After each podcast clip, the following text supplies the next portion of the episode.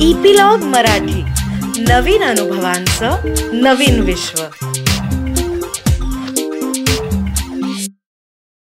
नमस्कार मंडळी मी रीमा सदाशिव अमरापूरकर. बदल पेरणारी माणसाच्या या भागात तुमचं सगळ्यांचं स्वागत करते. तुम्हाला माहिती आहे की आपण प्रत्येक भागामध्ये अशा व्यक्तींना बोलवतो ज्यांनी समाजासाठी किंवा स्वतःसाठी सुद्धा काहीतरी खूप मोठा बदल घडवलेला आहे. अशी जी माणसं असतात ना ती ऑक्सिजन सारखी असतात आणि ती आपल्या समाजाला जिवंत ठेवण्याचं काम करतात.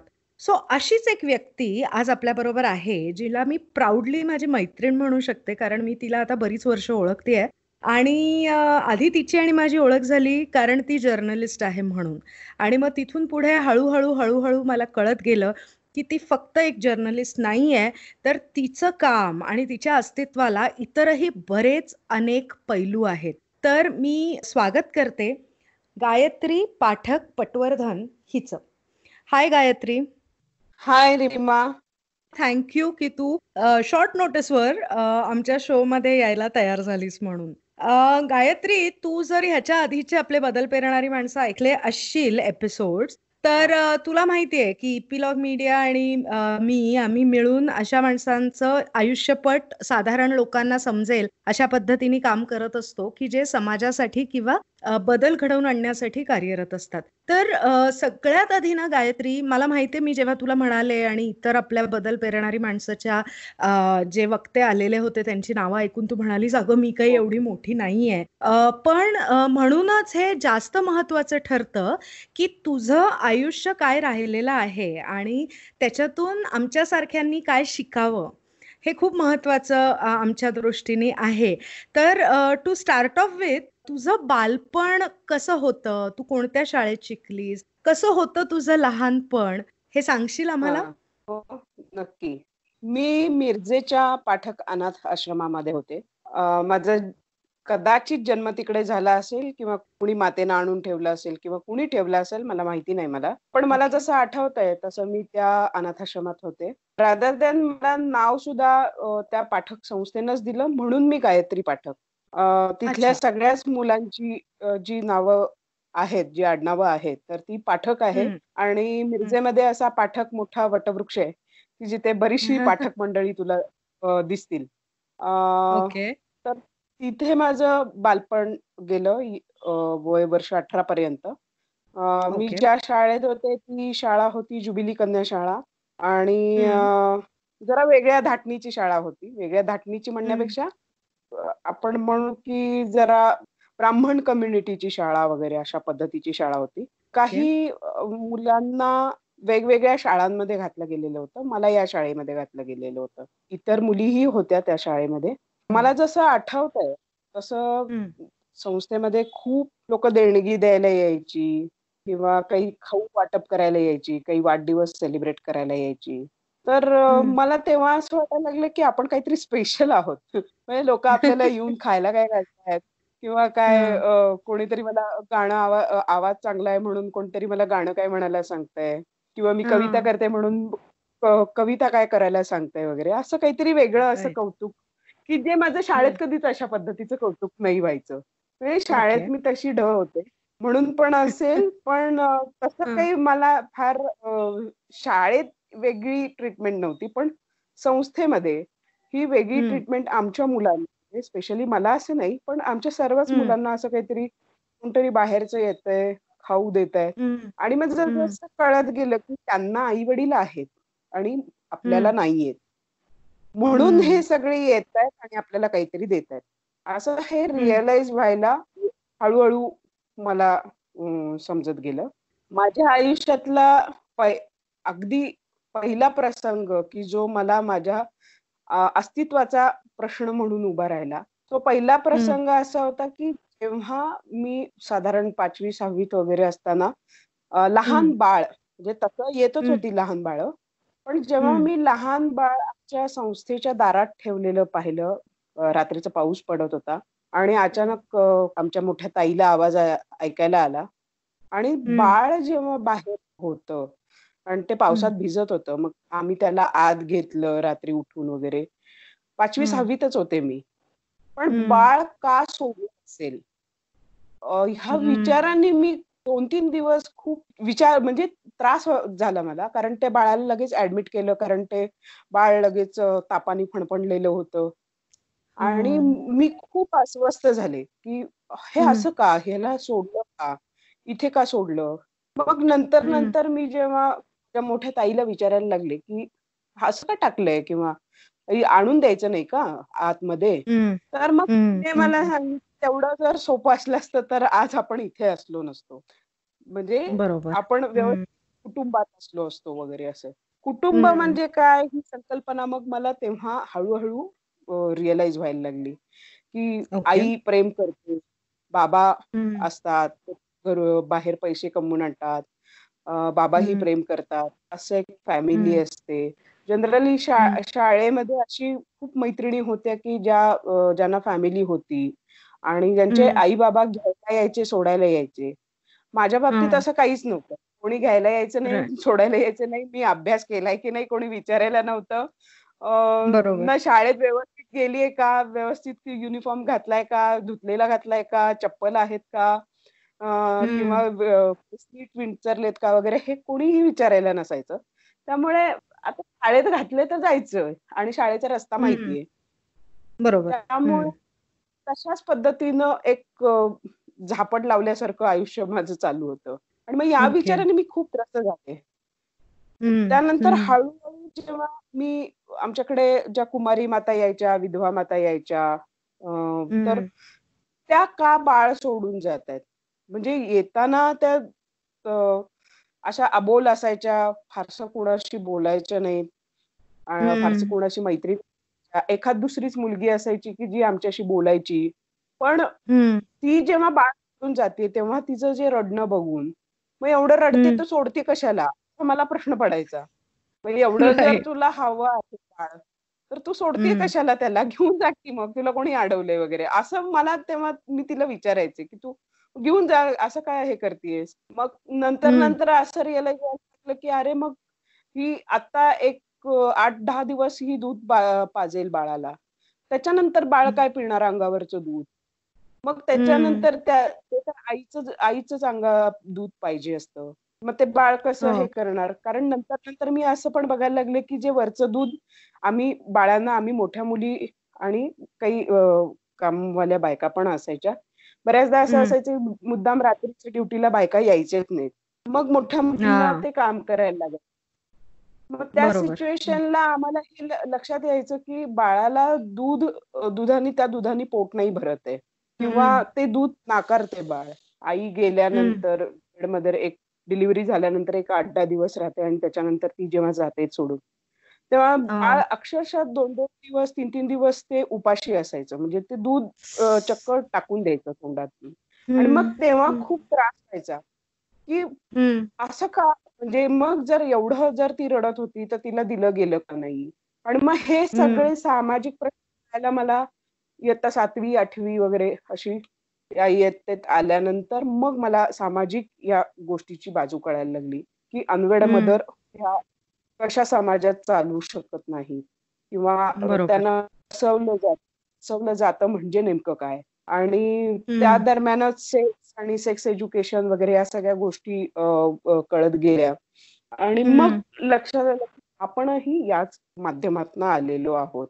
म्हणून लोक आपल्याला देणगी देत आहेत. म्हणून लोक आपलं कौतुक करतायत म्हणून लोक आपल्याला सहानुभूतीने बघतायत आणि तिथून मी स्वतःला टोचत गेले तपासत गेले किंवा स्वतःला त्रास करत गेले की का सोडलं असेल माझ्या आईने मला? मला असं एक एक वेळ असं वाटायचं की काही नसलं असतं तरी चाल म्हणजे असं पण वाटायचं की आर्थिक परिस्थिती बेताची असेल म्हणून मला ठेवलंय की काय वगैरे. तर मी म्हणायचे की अरे एक वेळ जेवायला अन्न नसलं तरी चालेल पण आई वडील तर पाहिजेच होते ना असं कसं हे करायचं? आम्ही राहिलो असतो असंच. अशी पण गोष्ट येऊन जाईल. मग नंतर नंतर जेव्हा सामाजिक ह्या बाजू कळायला लागल्या की विवाह ही संस्था घट्ट आहे आणि त्याला किती ग्लोरीफाय केलेलं आहे त्याला किती वेगळ्या नैतिकतेच्या पातळीवर आणून ठेवलेलं आहे. आणि मग आम्ही सगळे अनैतिकच.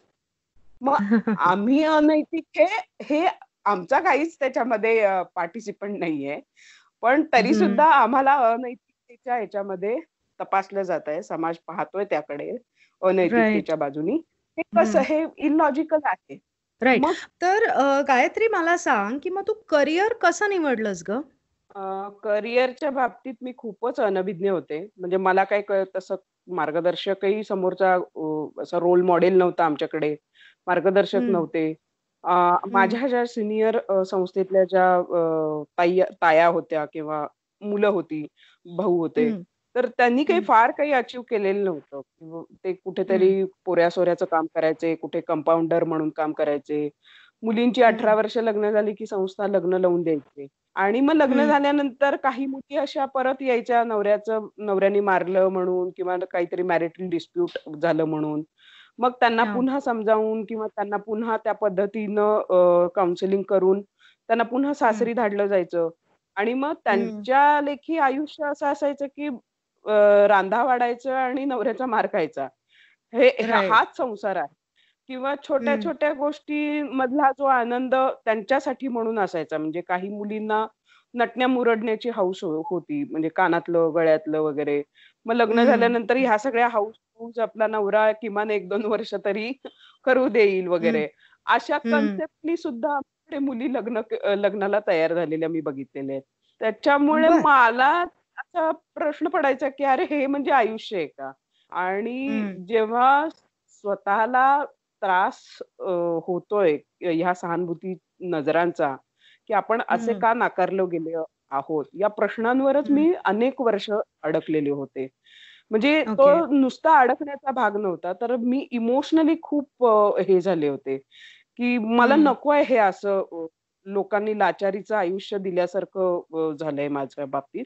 आणि मला अशा सहानुभूतीच्या नजरांनी मला नाही हे करायचं आहे किंवा माझा काही दोषच नाहीये यामध्ये तर मी का ह्या लोकांच्या सहानुभूतीच्या नजराने म्हणजे बऱ्याचदा नंतर नंतर असं व्हायला लागलं मोठेपणी म्हणजे साधारण सातवी आठवी इयत्तेमध्ये की कोणी पाहुणे आले कोणी वाढदिवस सेलिब्रेट करायला लागले किंवा कोणी असं देणगी द्यायला आले.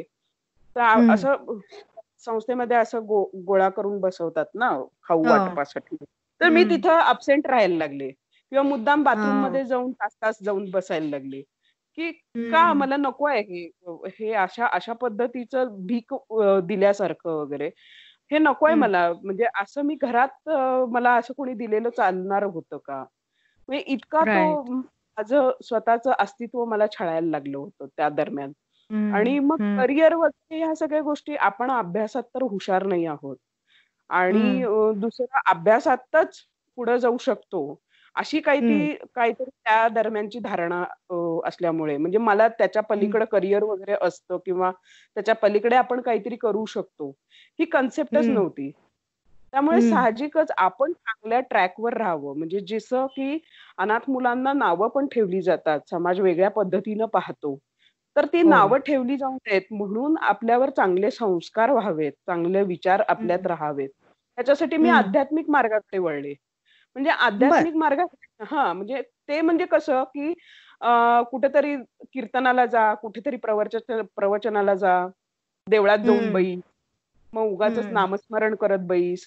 म्हणजे हे अगदी शाळा चुकवून सुद्धा व्हायला लागलं माझं कधी कधी आता मग काय करायचं? तर अध्यात्माची काश घेतलं तर आपण व्यवस्थित आहोत. आपल्याला कोणी आता आश्रमातली मुलगी म्हणून असं हे म्हणणार नाही वाईट आहे किंवा वाईट चालीची असेल वगैरे. असं कोणी म्हणणार नाही. हा चांगल्या म्हणावं किंवा चांगल्या ट्रॅकवर आहे अशा पद्धतीने किमान तेवढी तरी डिग्निटी आपल्याला तेवढा तरी रिस्पेक्ट आपल्याला मिळावा किंवा तेवढं तरी कौतुक आपलं व्हावं. ह्या आत्मसन्मानाला मी खूप हे जपत होते. आणि मग त्या दृष्टिकोनातनं सुद्धा मी त्या आध्यात्मिक गोष्टींकडे वळायला लागले. अर्थात अठरा वर्षानंतर संस्था ठेवून घेत नाही. म्हणजे मी जर शिक्षण केलं असतं तर डॉक्टर पाठक जे संस्थेचे संचालक आहेत तर त्यांनी मला शिक्षणासाठी चांगलं प्रोत्साहन दिलं असतं चांगलं शिकवलं पण असतं. पण सुदैवाने तसं माहोल आमच्या संस्थेमध्ये नव्हतं ना आजूबाजूच्या परिसरामध्ये होतं. त्याच्यामुळे माझं असं शिकायचं म्हणजे चुकून मी दहावी पास झाले चुकून मी बारावी पास झाले. खूप म्हणजे चुकूनच. झालं. म्हणजे कसं झालं ते मला माहितीच नाही मी अभ्यास कसा केला वगैरे ओके मग. ते झाल्यानंतर मग मी म्हटलं की संस्था आता सोडलीच पाहिजे आणि. मग मी त्या दरम्यान संस्था अं, माझे जे एक आध्यात्मिक गुरु त्या दरम्यान मी मानलेले जे होते त्यांच्याकडे. मी आले आणि सरळ सरळ संस्थेला चिठ्ठी दिली की मला माझ्या पंखातलं बळ तपासून पाहायचं आहे आणि अठरा. वर्ष पूर्ण झाली आहेत तर मी आता इथेच निघते. कारण तोपर्यंत सुप्रिटेंडनी असा पद्धतीचं पवित्रा घेतला होता की आता गायत्रीचं लग्न करून टाकायचं वगैरे. तर. मी त्या गोष्टीला अमान्यच करत होते की मला लग्न करायचं नाहीये. त्या माणसाचं नुकसान होईल. कारण मी काय जाऊन स्वयंपाक वगैरे करणाऱ्यातली अशी मुलगी नाहीये. किंवा मी काही जाऊन. त्याचे भांडी बिडी घासेन आणि मग आयुष्य तसं काढेन.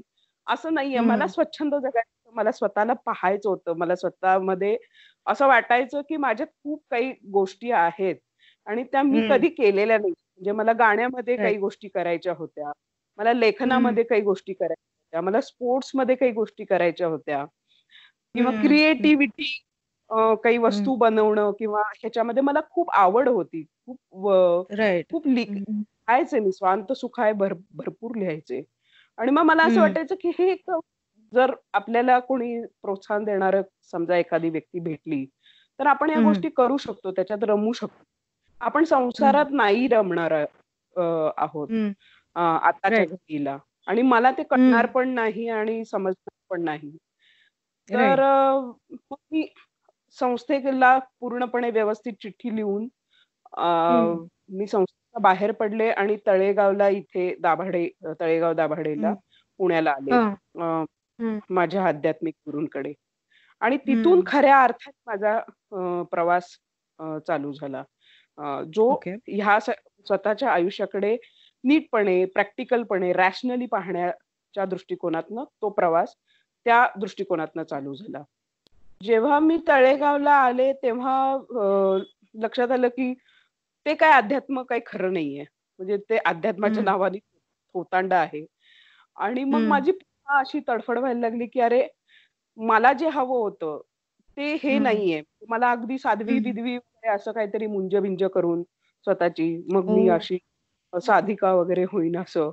की कुठे कुठल्याही मोहात अडकायचं नाही वगैरे. अशा टिपिकल त्या ज्या काही ह्याच्यामध्ये हो- जातात लोक कह्यात जातात. तर त्या हम्म. कह्यात जायचा अ, माझा विचार होता आणि तिथे ते सगळं वातावरण बघितल्यानंतर बापरे हे काही अध्यात्म नाही आणि हम्म. पद्धतीनं मी ते करू शकत नाही कारण त्याला प्रॅक्टिकलपणाची कुठेच जोड नाहीये की अ, जर कर्म क- कर्मकांड करायची आहेत तर त्याला ब्राह्मण असावं लागतं तर माझं तर अस्तित्वच असं आहे की मी ब्राह्मण हम्म. कुठे असू शकेन हा एक म्हणजे बरोबर मला दुसऱ्यांनी लावलेला आहे ब्राह्मणत्व पाठक आडनाव देऊन. तर. मी माझी जात कशी दाखवू बर तुम्हाला ब्रह्म जेव्हा मिळेल वगैरे अशा भाषेत ते असायचं किंवा ब्रह्म कधी मिळेल तुम्ही जेव्हा ब्राह्मण असाल वगैरे अशा पद्धतीचं ऐकल्यानंतर तर मला आणखीनच ती चिड निर्माण व्हायला लागली अरे देवानी सुद्धा जातीचं हे केलंय का मग असा देव ना माझ्यासाठी केव्हाही सोपी गोष्ट आहे मी तुला नाही. मानत चल. म्हणजे. तू जर असं. ब्राह्मण आणि ह्या सगळ्या गोष्टींनाच जर ब्रह्म दाखवणार असशील तर मला पाहायचं नाही ते तर. त्या उद्देशाने मी मग चुकून जेव्हा त्या दरम्यान मी बारावी पास झाले तेव्हा मग मी. विचार केला की आपण आता ग्रॅज्युएशन कंप्लीट करू आपलं आणि काय छोटी मोठी. नोकरी मिळेल तसं आयुष्य काढू राईट मग. मी पुण्याला जेव्हा आले माझ्या एका मैत्रिणीकडे तर मैत्रिणीनं मला एक दोन दिवस तीन दिवस ठेवून घेतलं नंतर तिला कुठे गावी जायचं होतं म्हणून मी पुन्हा तळेगावला आले पुन्हा मी तिला न सांगता घरी गेले तेव्हा ती नव्हती घरात. आणि. मग मला तेव्हा दोन रात्री शनिवार वाड्यावर काढायला लागल्या. म्हणजे मला तेव्हा म्हणजे मी कुठे राहायचं? कुठे जायचं हा एक. शनिवार वाड्यावर. एक शिंदे म्हणून एक शिपाई होते. ते वॉचमन म्हणून काम करत होते. तर त्यांनी ते मला पाहिलं की मी शनिवार वाड्यावर तिथे थांबलीये माझं सगळं सामान घेऊन. आणि मला. कोणी ओळखू नये मी मुलगी आहे माझा ऍडव्हान्टेज कोणी घेऊ नये. म्हणून मग मी. स्वतः वगैरे काजळाने काढून घेतलेल्या होत्या रात्री झोपताना वगैरे अशा. की मला कोणी आणि जीन्स घाला जीन्स घातलेली असायची मी. तर मग त्या शिपायाला जरासा संशय आला की हे काहीतरी वेगळी मुलगी आहे आणि ती काहीतरी अं, इथे का राहतीये वगैरे असं. म्हणजे त्यांनी माझी आधी चौकशी केली. की काय कुठली तू वगैरे काय. मग ते स्वतः मला विद्यार्थी सहाय्यक समितीमध्ये घेऊन आले. त्यांनी मला सांगितलं की मी आपली घाबरत घाबरतच गेले विद्यार्थी सहाय्यक समितीमध्ये. समितीमध्ये गेल्यानंतर तिथे राजाभाऊ पटवर्धन होते. तर त्यांनी माझी चौकशी केली कुठली काय. सुदैवाने त्यांची बहीण लांबची बहीण. बहुतेक. ती आमच्या पाठक संस्थेशी कनेक्टेड होती. त्यामुळे त्यांनी हो. तिथे फोन लावला आणि त्यांनी असं सांगितलं की अशी अशी तुमची मुलगी. आणि आमच्या डॉक्टर पाटकांनी सुद्धा सांगितलं की ती मुलगी हुशार आहे आणि तुम्ही तिला दिली ऍडमिशन तर बरं होईल वगैरे. आणि अर्थात हो. विद्यार्थी सहाय्यक समितीमध्ये हुशार मुल- असतात खरं तर होतकरू हे असतात हा आणि हा माझ्याकडे मार्कांचं म्हणजे वानवाच होती. पण इतर सर्टिफिकेट असल्यामुळे मला पटवर्धन सरांनी सांगितलं की तू इतर गोष्टींमध्ये आहेस अग्रेसर म्हणून आम्ही तुला इथे देतोय. पण तू जर एक वर्ष जरी नापास झालीस तर मात्र तुला इथे राहता येणार नाही. आणि मग मी मग खऱ्या अर्थाने अभ्यास करायला लागले. की मला समितीमध्ये गेल्यानंतर हे एक गोष्ट प्रामुख्याने लक्षात आली की जे मी स्वतःचं दुःख कवटाळून बसले होते की मला कुणी नाही मला अमुक नाही मला डमुक नाही मी एकटीच आहे एकाकीच आहे. मग माझं कोणी ऍडव्हान्टेज घेतील मी असुरक्षित आहे वगैरे वगैरे अशा ज्या काही भावना होत्या. किंवा आता माझं आयुष्य कसं मला उभं करायचं आहे याचं जे टेन्शन होतं ते माझं काही महिन्यातच गळून पडलं. त्याचं कारण असं होतं महत्वाचं हे की तिथे ज्या वसाहतल्या ज्या मुली होत्या तर त्या एकतर खेडेगावात होत्या. त्यांचं गरीब कुटुंब होतं. आणि त्यांचे बहीण सुद्धा गरीब होते. म्हणजे त्यांच्या घराची अवस्था सुद्धा मी मी माझ्या मैत्रिणीचं दोन तीन मैत्रिणींची अशी अवस्था बघितलेली आहे की त्यांच्या घरी दोन वेळच्या जेवणाची भ्रांत आहे. पण ते मुलाच्या शिक्षण भावा भावंडांच्या शिक्षणाकरता ह्या मुली इथे राहतायत आणि स्वतःचं पण शिक्षण करतायत आणि भावंडांचं पण शिक्षण करतायत आणि थोडासा हातभार म्हणून कुटुंबाला सुद्धा हातभार लावता आहेत. तेही इथे पुण्यासारख्या कष्ट करून. मला हे टच करून गेलं अरे मला काहीच नाहीये मला अशी कुणाची जबाबदारी उचलायची नाहीये. मला फक्त माझीच जबाबदारी उचलायची. हे जे पॉझिटिव्ह साईन होतं माझ्या बाबतीतलं हम्म. मला फक्त माझीच जबाबदारी आणि असं काही दुःखाचं डोंगर बिंगर असलं काही नाहीये. माणूस एकटा येतो एकटा जातो हे आपण अध्यात्मात तिथं ऐकलेलंच होतं. मग आपण हम्म. आपलं नाही उभं करायचं. अशा हेतूने मग मी तिथे स्वाधार सारख्या संस्थेमध्ये मला काम मिळालं असं मदतनीस म्हणून.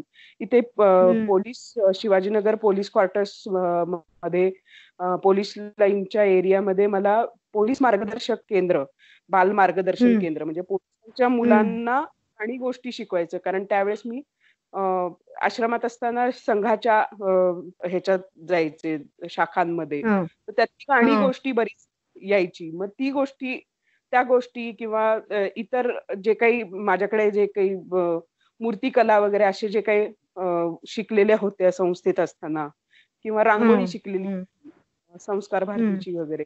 तर अशा गोष्टी मग तिथे मुलांना शिकवायचे त्यांचा अभ्यास घ्यायला जायचे. अभ्यास म्हणजे पहिली ते चौथी. फार पुढचं घेऊ शकणे जायचे नाही.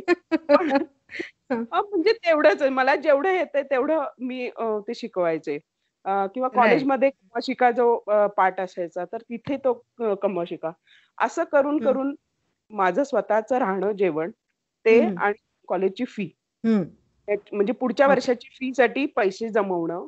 पहिल्या वर्षाची फी तर सरांनीच भरली होती. त्यांनीच स्वतः मला कॉलेजमध्ये पाठवलं होतं. मॉडर्न कॉलेजची मला ऍडमिशन करून दिली. दुसरा असा अगदी महत्त्वाचा मुद्दा असा होता की जो माझ्या अपूर्ण नावाचा म्हणजे तुझ्या पाठक संस्थेमध्ये गायत्री पाठक अमुक पाठक अमुक पाठक पण मधलं कुणालाही नाव नाही. त्याच्यामुळे मुलांचं काय नाव सांगायचं? हा एक प्रश्न आजन्म पडलेला होता आणि त्याच्यासाठी एक शासनाचा वेगळा लढाही लढला आम्ही. आणि त्याच्यामध्ये आता आम्ही व्यवस्थित आम्हाला कागदपत्र मिळायला लागली. व्हायचं ह्या अपूर्ण नावामुळे कोणतीही कागदपत्र आमच्या वाट्याला मिळायची नाहीत. म्हणजे जी शासन दरबारी लागतात आधार कार्ड सारखी लायसन्स सारखी कार्ड म्हणजे ड्रायव्हिंग लायसन्स वगैरे पॅन कार्ड वगैरे. तर ते ते डॉक्युमेंट्स मिळवताना आम्हाला खूप झगडायला लागायचं किंवा प्रत्येक वेळा असं प्रेझेंट करायला लागायचं अरे आम्ही अनाथ आश्रमातले आहोत म्हणून आम्हाला असं नाव आहे. म्हणजे हे सांगायला मला तर अनेकदा लाज वाटायची. म्हणजे मी मला आठवतंय की मी लोकमतला जेव्हा पहिल्यांदा जॉईन झाले दैनिक लोकमतला तर माझं स्वतःच बँक अकाउंट नव्हतं. माझ्याकडे माझ्याकडे गाडी होती. म्हणजे पेमेंट येत होतं. पण गाडी नव्हती पण मी विदाऊट लायसन गाडी चालवत होते. कारण लायसन्सच्या इकडे गेलं त्या ह्याच्यात पास झाले आणि त्यांनी सरळ सांगितलं सिस्टीममध्ये आम्हाला मधलं नाव घालावंच लागणार आहे. तर तुम्ही मधलं नाव लावा. आणि माझ्याकडे मधलं नाव नावा पुन्हा सोम्या गोम्याचं नाव लिहू? असा मला प्रश्न पडायचा मला ते लायसनच मिळायचं नाही. बरं ते प्रूफ पण करायला लागायचं. म्हणजे मी जरी कुणाचं नाव जरी घातलं तरी मला तो पुरावा की हे शाळेच्या कोणत्याच कागदपत्रांमध्ये वडिलांचं नाव नाहीये. आणि इथे तर कम्प्युटराइज सिस्टीम केल्यानंतर त्यांनी मधलं नाव हे कंपल्सरी असं सांगितलं असल्यामुळे तिथं मला प्रचंड प्रॉब्लेम यायचा. किंवा दुसरीकडे दुसरा असा मेन प्रॉब्लेम होता की ऍड्रेस प्रूफ म्हणजे मी जिथे कुठे तरी आश्रित म्हणूनच राहते किंवा कुठेतरी मी रूम घेऊन असं राहते. म्हणजे रूम पण ती रेग्युलर रजिस्टर अग्रीमेंट वगैरे असं असायचं नाही. तर ते हॉस्टेल टाईपच मग मी ऍड्रेस कुठला द्यायचा? तर हे प्रश्न किंवा बँक अकाउंट उघडताना सुद्धा हा खूप मेजर प्रश्न असायचा की पत्ता कुठला देऊ मी? किंवा तात्पुरता मैत्रिणीचं तर मैत्रिणीकडनं काहीतरी ते लिहून त्या गोष्टी करायला लागणार. ते माझ्याकडे नसायचंच काही. पुरावे काही कागदपत्रच नसायचे. आणि मग तिथे रागावायचा तिथे खूप प्रकर्षाने जाणवायचं अरे आपण अनाथ असल्याचा हा एक खूप मोठा ड्रॉबॅक आहे. आणि मग जेव्हा जेव्हा या गोष्टी कळायला लागल्या की आता आपण विद्यार्थी सहाय्यक समितीतनं एका वेगवेगळ्या माहोलच्या मैत्रिणी वेगवेगळ्या सराउंडिंगच्या मैत्रिणी जेव्हा माझ्या संपर्कात यायला लागल्या त्यांची दुःख कळायला लागली त्यांचं वातावरण कळायला लागलं त्यांच्या विचारांची एक परिपक्वपणा जाणवायला लागला. आणि मग मला लागलं की अरे आपण आपल्याला का नाही उभं करू शकत? राईट. पण आपल्याला जर उभं करायचं असेल तर आपल्याला अभ्यासाचे कष्ट घ्यायला लागतील. आपल्याला स्वतःला वैचारिक ग्रोअप व्हायला लागेल. वाचन आपलं वाढवायला लागेल. वेगवेगळ्या लोकांशी कम्युनिकेशन नीट करावं लागेल. म्हणजे बोलण्याचं सुद्धा मला बऱ्याचदा एटिकेट्स समजायचे नाहीत. कारण संस्थेमध्ये असं कधी कुणाशी व्यवस्थित बोलून माहिती नसायचं. बाहेरच्या लोकांशी कसं बोलायचं असतं ते माहिती नसायचं. किंवा ह्याला म्हणतात किंवा इथे नम्रतेनं बोललं पाहिजे. ही गोष्ट माहिती नसायची. म्हणजे नम्रताच काय असते? म्हणजे कशाने? नम्रता प्रेझेंट होते? ही गोष्टच माहिती नसायची. हे बरोबर आहे. पण आता मला सांग coming to the current scenario की जे ज्या वेळेला तू संस्थेमध्ये होतीस आणि तिथून बाहेर पडलीस आता त्याच्यानंतर सामाजिक परिस्थिती वेगाने बदलत चालली आहे. बरोबर आहे? पण मला सांग की जे आपले संस्थेमध्ये वाढणारी आपल्या समाजातली मुलं आहेत त्यांच्या परिस्थितीमध्ये किती फरक पडलाय ग? तो अजूनही नाही फरक पडला. त्याचं कारण असं आहे की त्याच्यासाठी काही पॉलिसी आखणं खूप गरजेचं होतं. त्याच्या आणि ती त्या पॉलिसी ह्या महिला बाल विकासकडे अजिबात नाहीये. आणि जरी महिला बाल विकासकडे जरी या पॉलिसी आल्या तरी त्याचं इम्प्लिमेंटेशन नीट व्हावं. ह्या दृष्टिकोनातनं कार्य करणारे कार्यकर्तेच आज दुर्दैवाने नाहीयेत. म्हणजे आहेत ते खूपच कमी आहेत आणि त्यांना हे शासनाचे लोक फार काही एंटरटेन करत नाहीत. कारण ते म्हणतात की तुम्ही आम्हाला शिकवू नका. अशाच पद्धतीनं ते चाललेलं आणि मग ह्याला जर वाचा फोडायचं असेल तर ते तुम्ही एकतर प्रसार माध्यमांच्या माध्यमातून ते मांडणं खूप गरजेचं आहे. म्हणजे मला असं बऱ्याचदा असं वाटतं की संस्थेमध्ये जे काही लोक देणगी द्यायला येतात किंवा जे काही लोक डोन मी देणगी येऊन तिथे वाढदिवस सेलिब्रेट करण्याच्या विरोधात नाहीये पण मी या. नक्की विरोधात आहे की तुम्ही एक दिवसाचा इव्हेंट करता तुम्ही त्या हो. मुलांची मैत्री नाही करायला जात तुम्ही वाढदिवसाआधी दहा दिवस आधी मैत्री केली का महिनाभर आधी त्या. मुलाशी मैत्री मुलांची मैत्री केली का मग तो तुमच्या. आनंदात सहभागी होईल ना तुमच्या आनंदात अचानक का सह का कोण सहभागी होणार असा मला. तो प्रश्न नेहमी पडतो आणि मी त्याच्यावर आत्ता लिहायला सुरुवात केली. पण मला हे हे ह्या ज्या काही छोट्या छोट्या गोष्टी आहेत किंवा मुलांना तुम्ही तुमच्याकडे जी काही गोष्ट तुम्हाला आर्थिक नाही देणगी देता येते पण तुमच्याकडे काहीतरी अशी गोष्ट आहे की ती मुलांना प्रेम देऊ शकते. मग ती गोष्टीच्या. माध्यमातून द्या. तुमच्याकडे काहीतरी स्किल असेल तर ते स्किल्स देण्याच्या माध्यमातून त्या मुलांना भेटा. की त्या मुलांना. बाहेरचं वातावरण काय आहे? आजोबा कसे. बोलतात आई कशी बोलते. तर असं नेहमी म्हणते की सुट्टीच्या दरम्यान म्हणजे शनिवार रविवार असेल किंवा. शनिवार रविवार नाही जमलं तर दिवाळी असेल किंवा मे महिना असेल तर त्या. दरम्यानमध्ये ही मुलं का नाही जाऊ शकत चार चारचा ग्रुप करून एका फॅमिलीमध्ये त्या मुलांना ते त्या दरम्यान. कळेल की फॅमिलीचं ऍटमॉस्फिअर कसं असतं आई बरोबर आई बाबा कसे असतात आज तो हम्म. मुलगा अठरा वर्षानंतर जेव्हा बाहेर पडतो शासनाच्या नियमानुसार मुलगा किंवा मुलगी तेव्हा त्यातला व- वरती जमीन आणि खाली आकाश याच्या पलीकडे हम्म. कोण माहितीच नसतं कारण तो चार भिंतीत राहतो ना एक खुराड्यात राहिल्यासारखा राहतो त्याला बाकीचे. कोण आजूबाजूचे अ, अ, समजून घेणारे किंवा मार्गदर्शक हम्म. असणारे असे नसतात जर तुम्ही अशा काही गोष्टी केल्यात म्हणजे ते खरं. तर फॉस्टर केअर या प्रक्रियेमध्ये यायला हवं पण फॉस्टर केअरिंगची प्रक्रिया आपल्याकडे इतकी पुअर आहे भारतामध्ये. की ती. नीट इम्प्लिमेंटेशन त्या गोष्टीचं होतच नाही म्हणजे पॉलिसी या संदर्भातला जी आर आहे. हा असा जी आर नाहीये तो वेगळ्या पद्धतीचा जी आर आहे पण ते सुद्धा जरी. केलं तरीही ते सुद्धा करायला आपलं बालगृह किंवा महिला बाल विकास किंवा बालकल्याण समिती ही तितकी. तत्पर नसते बरोबर. ती सपोर्टिव्ह भूमिका घेत नाही फॉस्टर केअरिंगच्या प्रक्रियेमध्ये. आणि मग. इथे मुलांचं होते की त्यांना धड ना बाहेरचं जग कळतंय. आणि संस्थेतलं वातावरण फक्त शरीर पोषण्यापलीकडे काही नसतं. मग काळामध्ये फार जाऊन काही पुढे करावं अशी काही भूमिका घेतली जात नाही. राईट होत आहे काय की जेवण खाण पलीकडे. म्हणजे शरीर. पोषण्यापलीकडे. आणि एक आता शिक्षण हे कंपल्सरी आहे म्हणून तिथं शिक- शिक्षण दिलं जातं.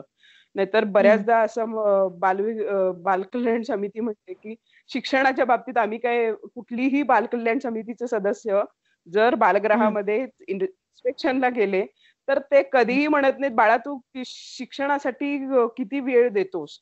ते पहिला विचारतात की संस्थेनं तुला जेवायला खायला दिलं का? म्हणजे संस्था जेवायला खायला देतेच की पण शिक्षणासाठी तू काय प्रयत्न करतोयस? किंवा माणूस म्हणून घडताना व्यक्ती म्हणून घडताना तू चार गोष्टी काय करतोय स्वयंशिस्त काय केलेली आहेस? स्वावलंबन तू संस्थेत शिकलंयस का? अशा गोष्टी साठी म्हणजे आपण घरात सांगतो ना मुलांना की झाडून घे हो. त्याचे हात डेव्हलप हो. स्वावलंबन त्याच्या. त्याच्या गोष्टी त्यांनी केल्या पाहिजेत. त्याचे त्याचे बरोबर. आधी मुलं करायची.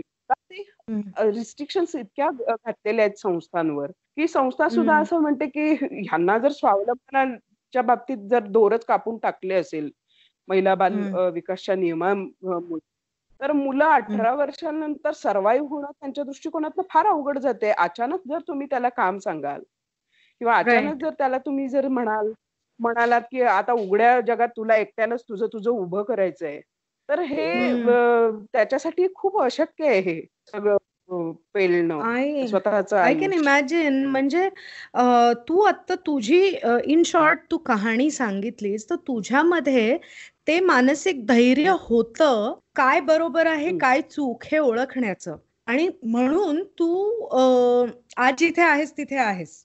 ओके?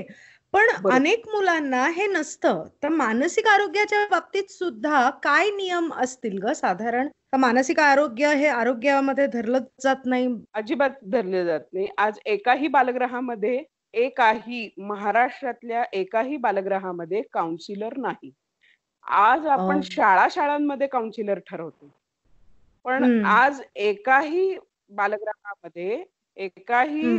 अशा ज्या संस्था ज्या आहेत, वसतिगृह जी आहेत, तिथे अजिबात काउन्सिलर नावाचं प्रकरण ठेवलेलं नाहीये. रादर ते कुठल्याच ओके. जी-आरमध्ये नाहीये, हं. महिला बालविकासच्या आणि हं. काउन्सिलिंग नावाची गोष्ट हे पुण्या-मुंबईचं फॅड आहे. अशाच पद्धतीनं. ते पाह पाहिलं जातं. म्हणजे हे खूप श्रीमंत संस्था असेल, अर्थात श्रीमंत संस्था सुद्धा काउन्सिलिंगसाठी सारखी गोष्ट ही खूप कॅज्युअल घेते.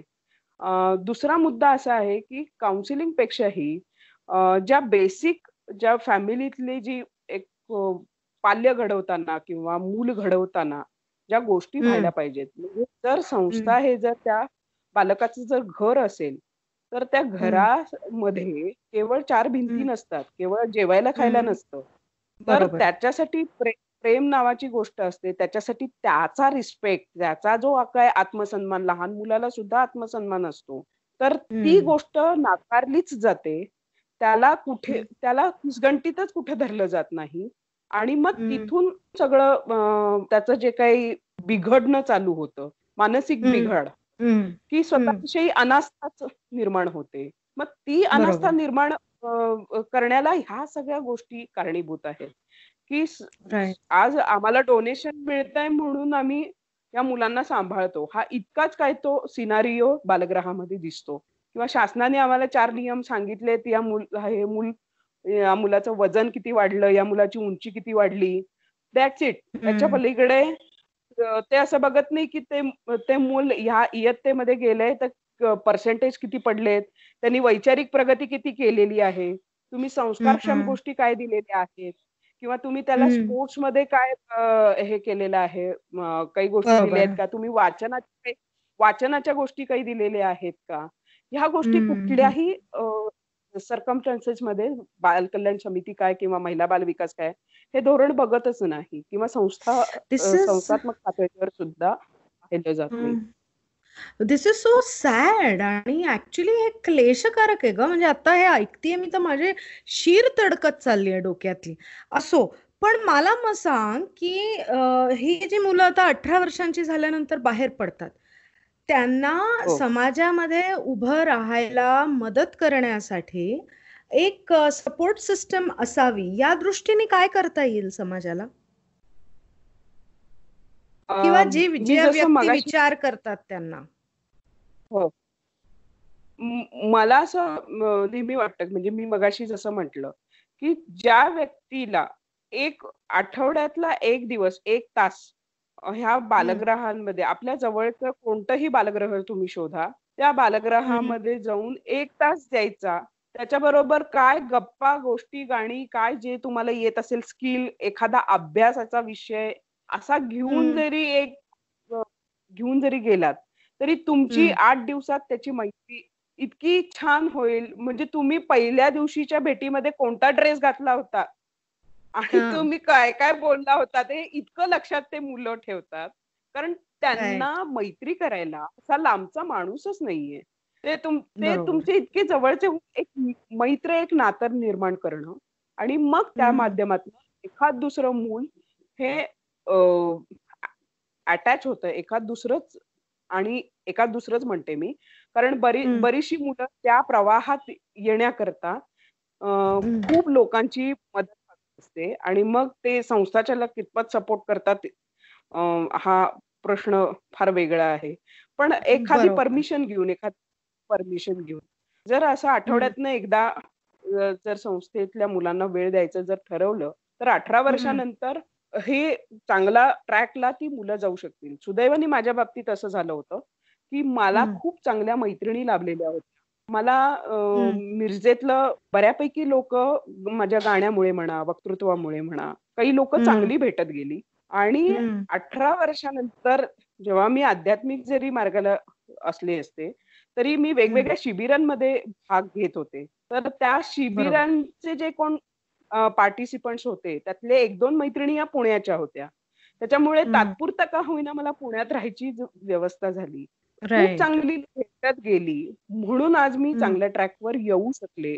चांगलं काय, वाईट. काय हे कळत गेलं आणि अशीच. माणसं ह्याही मुलांना भेटतील या निमित्ताने. पण त्यांना. तसं सपोर्टिव्ह वातावरण मिळण्याची खूप नितांत गरज आहे. की जे. वातावरण बालगृह नाही ना देऊ शकत आहे मग बाहेरचे लोक देऊ शकतायत जे इनिशिएटिव्ह घ्यायला तयार आहेत म्हणजे असं एक प्रपोजल. आम्ही आत्ताच अ, महिला बाल विकासला पण पाठवलेलं आहे म्हणजे पॉलिसी मेकिंगमध्ये मी स्वतः एका संस्थेशी कनेक्टेड असल्यामुळे मी अशा. टाईपचे काही गाईडलाईन्स सुचवलेले आहेत की. असं आपण बाहेरच्या लोकांना इन जर केलं तर. एकदम नाळ. यांची तुकडी आहे समाजाशी असं होणार नाही आणि त्यांना अठरा वर्षानंतर काही ऑप्शन्स राहतील काही चांगली माणसं भेटतील आणि ते. चांगल्या मार्गाला राहतील. हे केवढा मोठा टप्पा आहे तुझ्या आयुष्यातला. हो. हे किती इन्स्पायरिंग आहे अगं. म्हणजे आपण जेव्हा पहिल्यांदा भेटलो, मी जसं म्हटलं आधी हो. इंट्रोडक्शनमध्ये, की एक पत्रकार किंवा नंतर एक तू माझ्या ह्या इव्हेंटचं, ह्या कार्यक्रमाचं पी-आर करशील का?